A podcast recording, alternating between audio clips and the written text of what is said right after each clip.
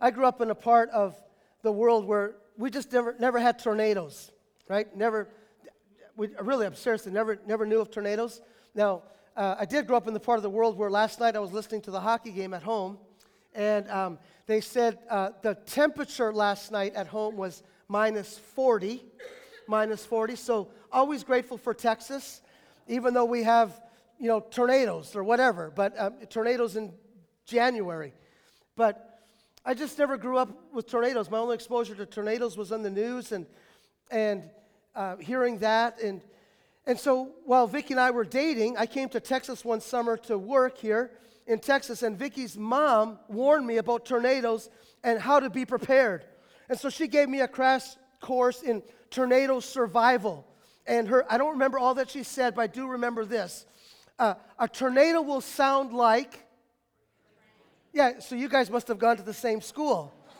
All right, so I mean, that's all I remember. And so I was on a roofing crew, and we're building custom homes and putting on these custom roofs and cutting in the rafters. And the storm clouds started blowing in. The sky was turning black. The clouds are moving in a, I thought they were moving in a circular rotation. And so we had to get off the roof and, you know, load up all the tools, get off the job site. And I went to the place where I was staying. I called Wanda. Wanda, are we having a tornado? And she said, Nah, I think it's a thunderstorm. What's the difference? you know? And so she had put the fear of tornadoes into my life, right? Now, a little side note this about this, and I didn't ask Vicki about this, so I may need lunch after church. Uh, uh, we bought our first house in Wisconsin, and we bought our first house in Wisconsin, and across the street from our home was uh, the commuter line that connected Chicago to Milwaukee. And so we move in the house in July, and one of our first nights there in the middle of the night, a train goes roaring down the train, and Vicki goes flying out of bed. It's a tornado! It's a tornado! it was the commuter train. But my wife, uh, she was well prepared for the tornado. the point is this there are storms in life. And maybe the storms that we're most familiar with are the weather storms that we frequently have here in Texas, right? rainstorms, thunderstorms, hailstorms, tornadoes, other parts of the world, hurricanes, tsunamis, earthquakes, Australia, forest fires. Storms in the natural realm that can be costly, devastating, destructive, even deadly.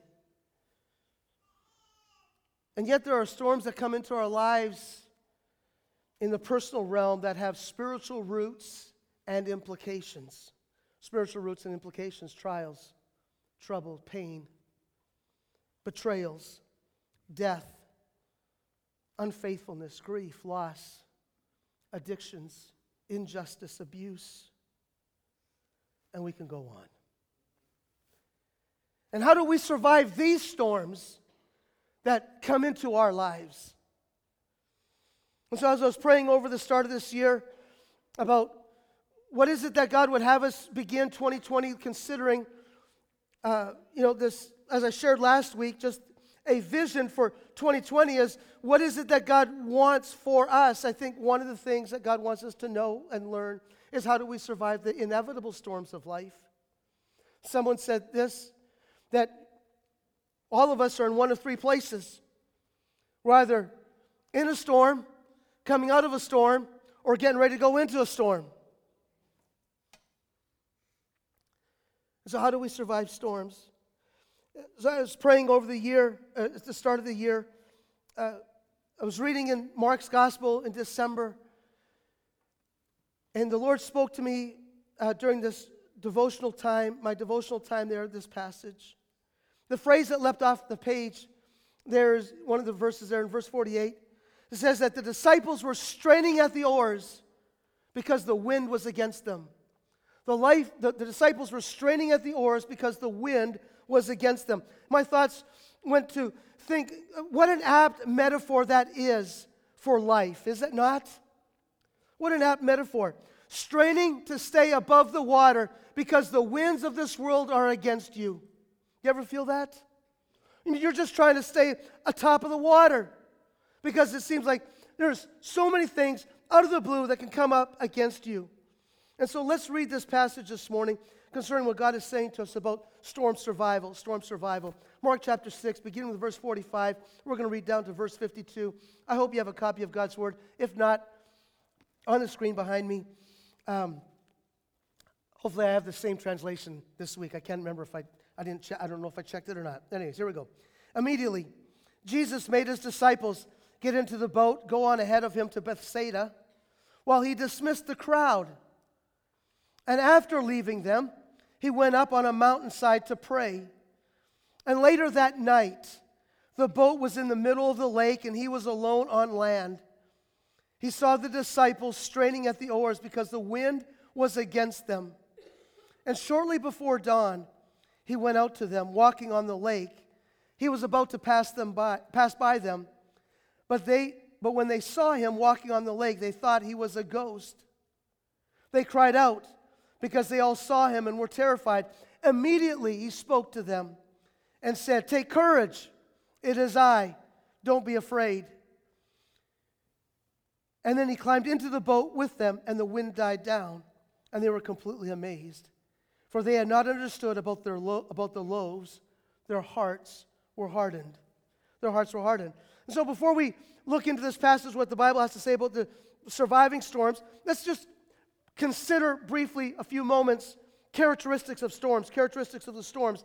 I was thinking about the disciples that day, right? That night. They're in the boat, the wind was howling, uh, rain was probably, you know, raining buckets.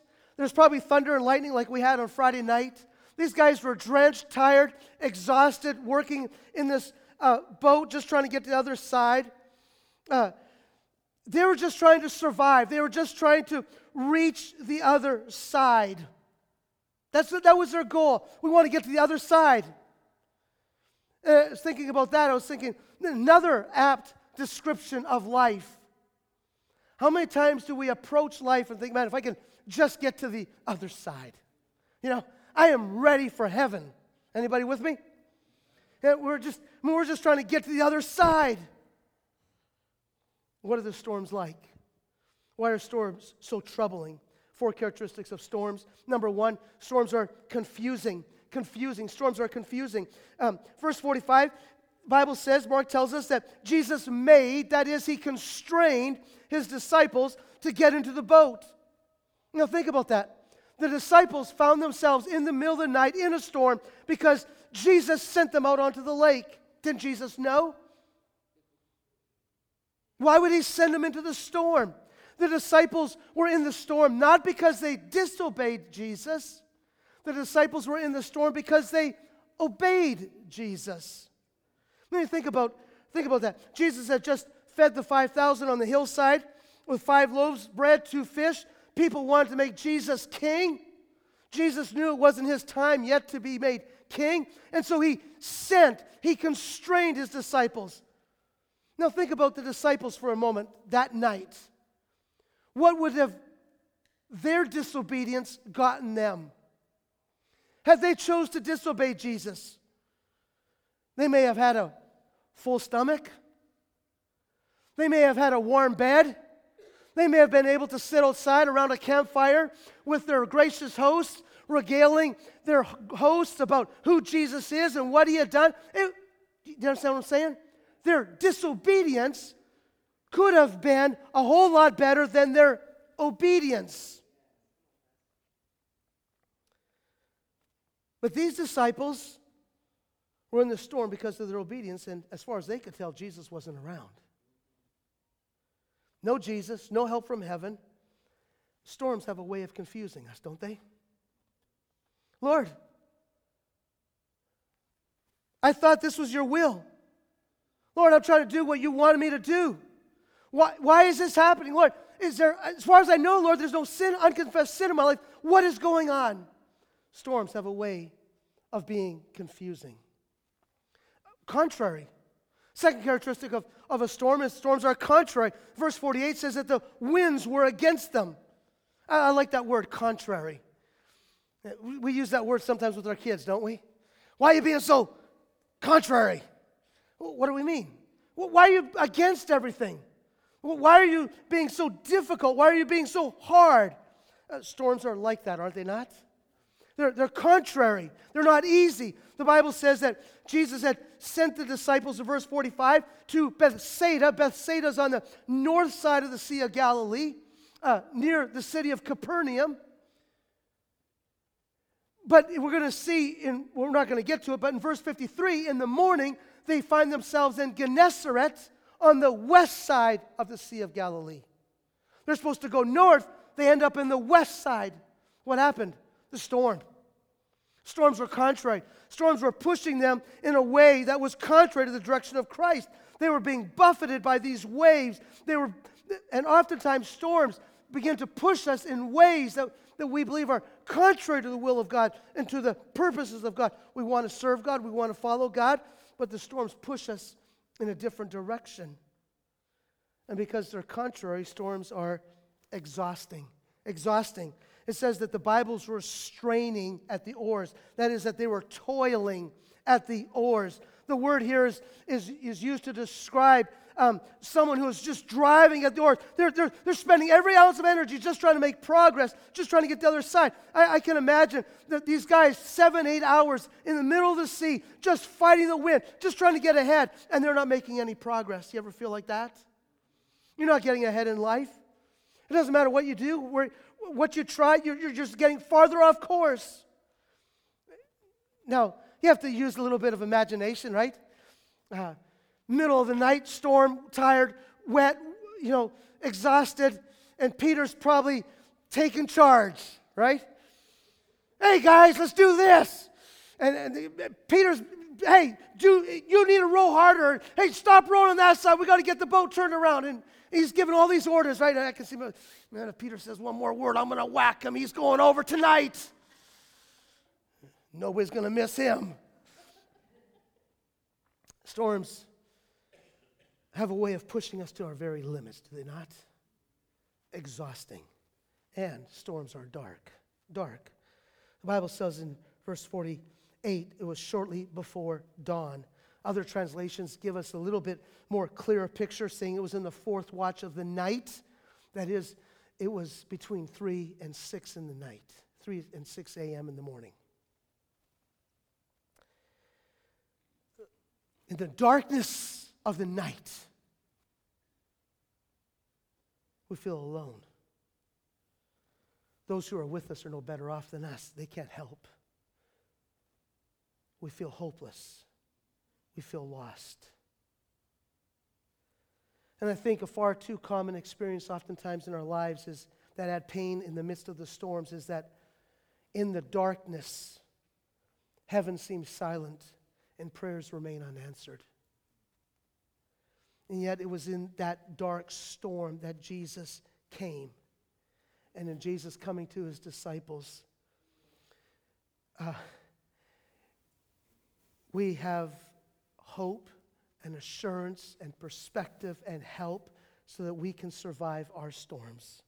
Three thoughts I want to leave with you this morning about storm survival. In the storms of life, number one, first thought is this is that Jesus intercedes for you. Jesus intercedes for you. Go back to verse 46. Having sent the disciples um, in verse 45 um, away, he, maybe uh, Jesus even uh, shoved the boat off. Hey, guys, it's time to go. Get into the boat, and, and you guys are out. Go. What does Jesus do? Did he find himself a, a great restaurant to sit down and go, man, I need some downtime? I need some me time. Did he find himself a five star hotel, say, man, man, I need a king size bed with a jacuzzi, a spa. They sit down with a cup of coffee around a campfire and just relax. No, what does the Bible say? Verse 46 And after leaving them, that is, the, sending the people away as well, he went up on a mountainside to pray. Now, this week in one of my commentaries, I was came across a story of an Old Testament scholar. His name was George Adam Smith. One of the things I like about pastors of other yesteryear is they seem to be mountaineers, right? The, the tallest mountain in Canada was um, hiked and discovered by a Presbyterian pastor in Canada, right? Just side note. Anyways, uh, I don't know why I'm telling you all this. Anyways, let me get back to the illustration. George Adam Smith uh, climbed the, the Weisshorn. Uh, I don't know if I got the pronunciation there, uh, Mr. Chadwick, above the Zermatt Valley in Switzerland with his guide on a stormy day. Now, this is uh, next to the Matterhorn up there, and they made their ascent on the sheltered side of the mountain. Right, the other side is very windy. Made the ascent the sheltered side. When they reached the top, Smith was exhilarated that he made the summit, and he wanted to see the view on the other side. So he pops up, and the wind almost blew him over the mountain. And his guide grabbed him, and he says, "Down on your knees, down on your knees. You're only safe on your knees." Another metaphor for life, is it not? And though Jesus was one with the Father, he lived in constant prayer. And in times of crisis, he took to the mountain, he took to the garden, and to his knees. The Bible doesn't tell us here what he prayed for, but he went alone to pray. We didn't look at the context of first part of chapter 6, but we can't miss it because the context shapes what is happening here. The disciples had just returned from ministering in the villages with Jesus. They had poured themselves out. They had just received news that John the Baptist had been beheaded. The forerunner of Jesus, the cousin to Jesus, had been martyred. Wanting to get away, a time for respite, they took the boat across the Sea of Galilee, and when they landed, the crowds were there. And instead of being alone with the disciples, Jesus has just spent the day teaching, and now he climbs a mountain alone, not to sleep, but to pray. And although the Bible doesn't tell us what Jesus prayed for, in the context, I think we can be very certain that he prayed for the disciples who were in the middle of that sea facing that storm, and not only that storm, but the storms that would certainly follow in, as a result of their following him. Jesus was not only praying for himself and the work that was coming up, John tells us that it was, it was near the Passover, not the Passover in which Jesus would be crucified. But the Passover was already in view, and all that would entail there with the cross. He was just not praying for himself, he was praying for his disciples. And so, brothers and sisters, I want you to notice this.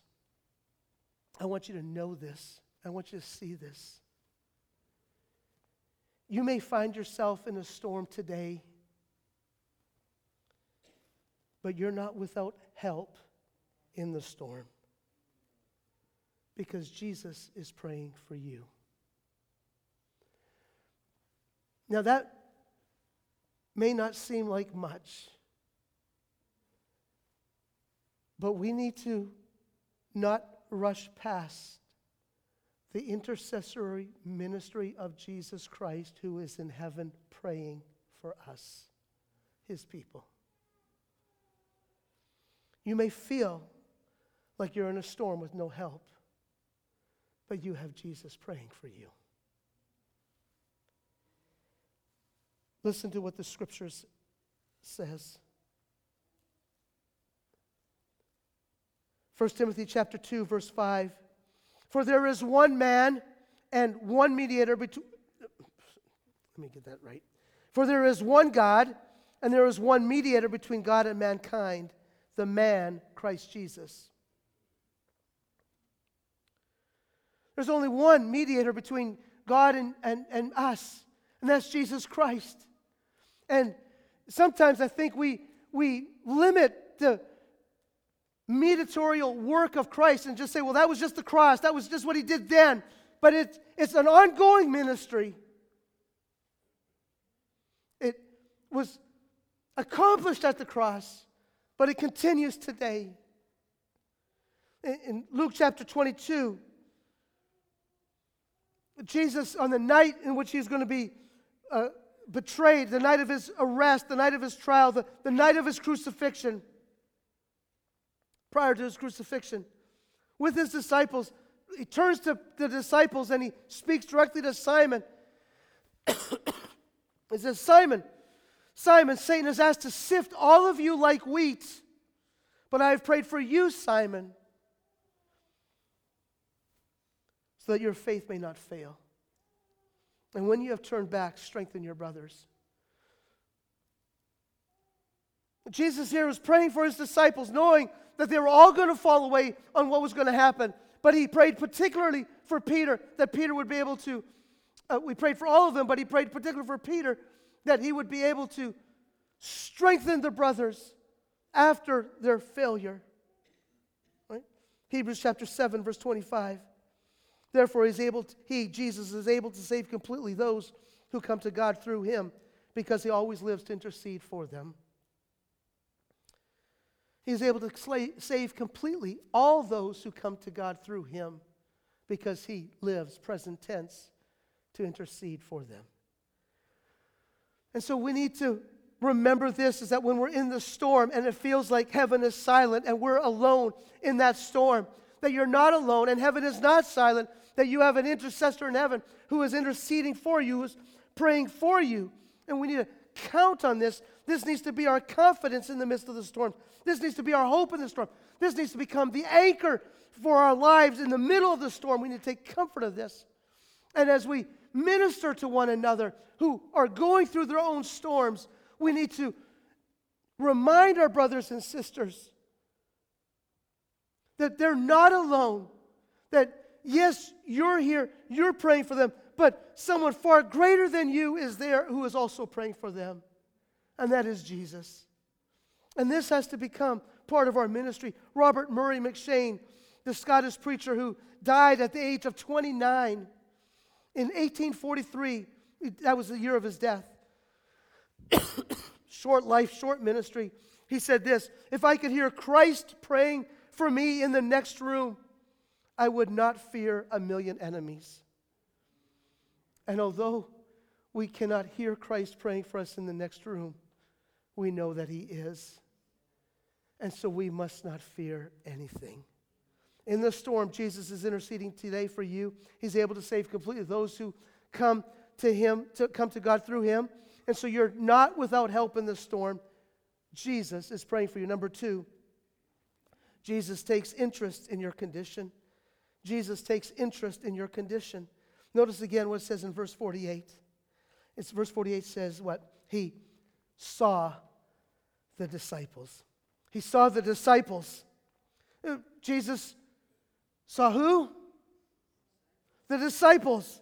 And notice what Jesus saw about the disciples. He saw first the wind that was against them. He saw the wind that was against them. Jesus is neither unaware nor indifferent to the conditions that are bearing upon you. He sees, He knows, He takes interest in your condition.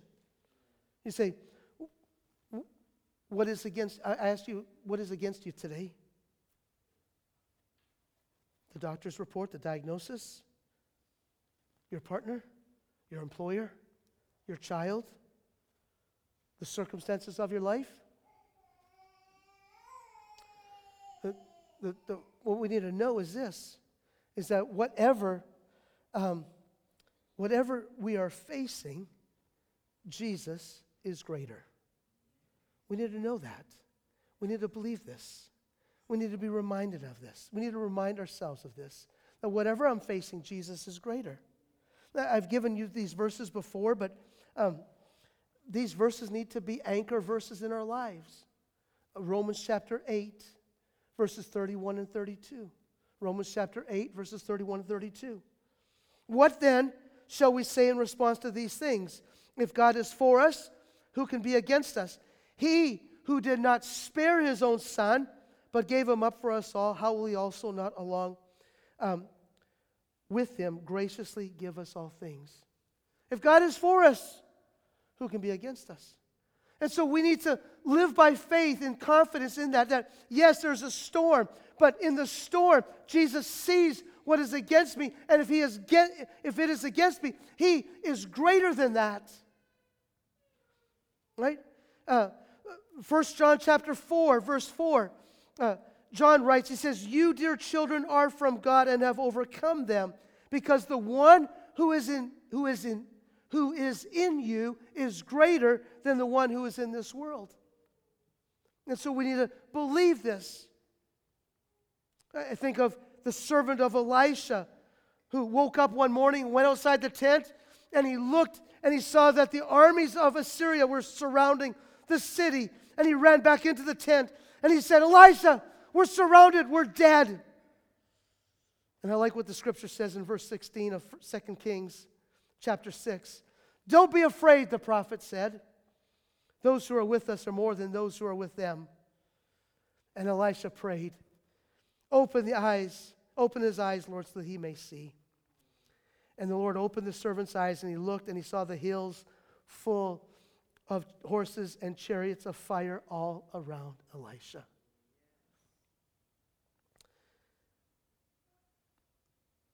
Jesus sees the storm, but you and I need to see the one who is behind the storm, beyond the storm.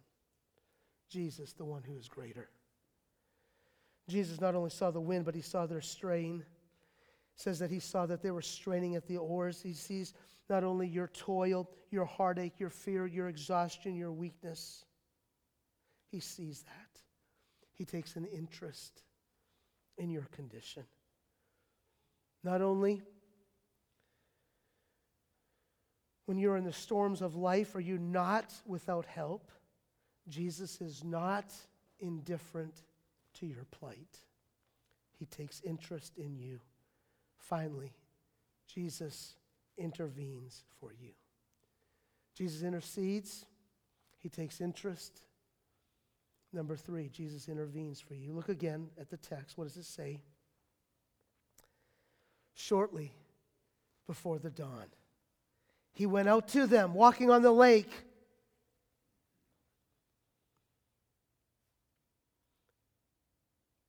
He was about to pass by them, but when they saw him walking on the lake, they thought it was a ghost and they cried out because they all saw him. They were terrified. And immediately he spoke to them and said, Take courage, it is I. Couple of thoughts. So, how does Jesus intervene? Number one, Jesus meets you in the storm. Jesus meets you in the storm. Uh, the Bible says that Jesus walked out to them on the water, and it appeared that he was about to pass by them. Pass by them. I think the danger that we face the danger that is um, that threatens us is that we often miss Jesus when he comes out to meet us in the storm. We miss Jesus when he comes to meet us in the storm. And so I want to challenge us this morning to begin asking ourselves the question when we find ourselves in the storms of life How is Jesus coming to me in this storm? How is Jesus coming to me in this storm? Let's just think about that. How does Jesus come to us in the storm? Maybe, maybe in the storm, Jesus is revealing to you um, your limitations and how you need to depend, live in greater dependency upon Him. Never easy, never fun, always necessary. Maybe it's in the storm that Jesus is revealing a character flaw or a, a secret sin or a spiritual stronghold in our lives that we have yet to deal with, reckon with, surrender to Him. Again, we like to hold on to those areas in our lives. And so the storm becomes the catalyst for God to do a deep work in our hearts and our lives. Maybe it's in the storm that you have lived your life with a maybe a uh, you, you have you, you've lived your life where you've been able to put jesus in a box I have Jesus in my Sunday box, or I have Jesus in my religious box, and then I have the rest of my life. And it's this is my domain. This is Jesus' domain. And in the storm, Jesus is calling you to a greater intimacy with Him.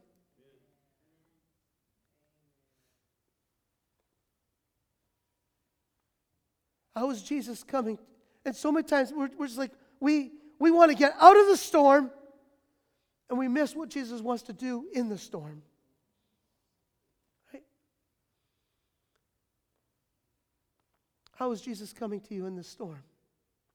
Maybe he's calling you to a greater life of service or ministry or obedience or dedication, and the storm becomes the vehicle. How is Jesus coming to you in the storm? Fred Luter, who was a pastor in New Orleans, after Hurricane Katrina devastated that city, said this to his congregation and to the city Always remember that when the storms show up, so does the Savior. Always remember that when the storms show up, so does the Savior. So, how is Jesus coming to you in the storm? Number two, uh, Jesus speaks to you during the storm. I'm going to skip that verse there, John. Thank you. Um, Jesus speaks to you during the storm. Notice it says that Jesus spoke to them in the storm. He spoke, um, the Bible says he spoke immediately, right? and he come uh, uh, and, and he spoke to their he spoke immediately and, and, and, and addressed their need right take courage he spoke directly and identified himself it is i one comment i can't remember where i read it this week but somewhere i read it it was as if jesus was saying i am is here in the storm Take courage, it is I. He spoke pertinently and um, addressed their need. Don't be afraid. Don't be afraid. And so, in the storms of life, we need to ask ourselves a question Am I listening? Am I listening to what Jesus is trying to say to me in the storm? And then, so Jesus um, comes to us in the storm. Jesus speaks to us in the storm. Number three, um, Jesus sees you through the storm. Jesus sees you through the storm. Jesus didn't stay on the mountain praying. Jesus didn't not only walked on the water, um, showing his power and authority over the storm, but Jesus got into the boat with the disciples, and the Bible says that the storm became calm. John tells us in his account in John chapter 6 of this miracle that they were immediately at the shore. And I think what we need to recognize here is, is that Jesus sees us through the storm. I don't know how long the storm is going to last. I don't know how long or how intense the storm is going to be. I don't even know what the outcome of the storm is going to be. I just know this is that Jesus will see his people through the storm. Jesus will see his people through the storm.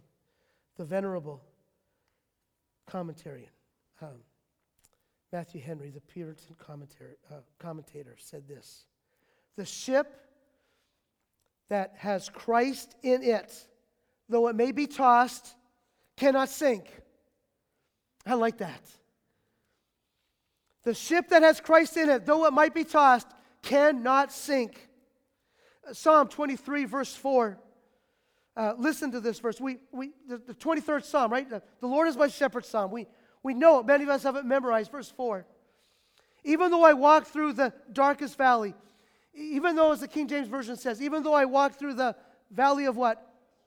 Shadow of death and evil, I will fear no evil, for you are with me.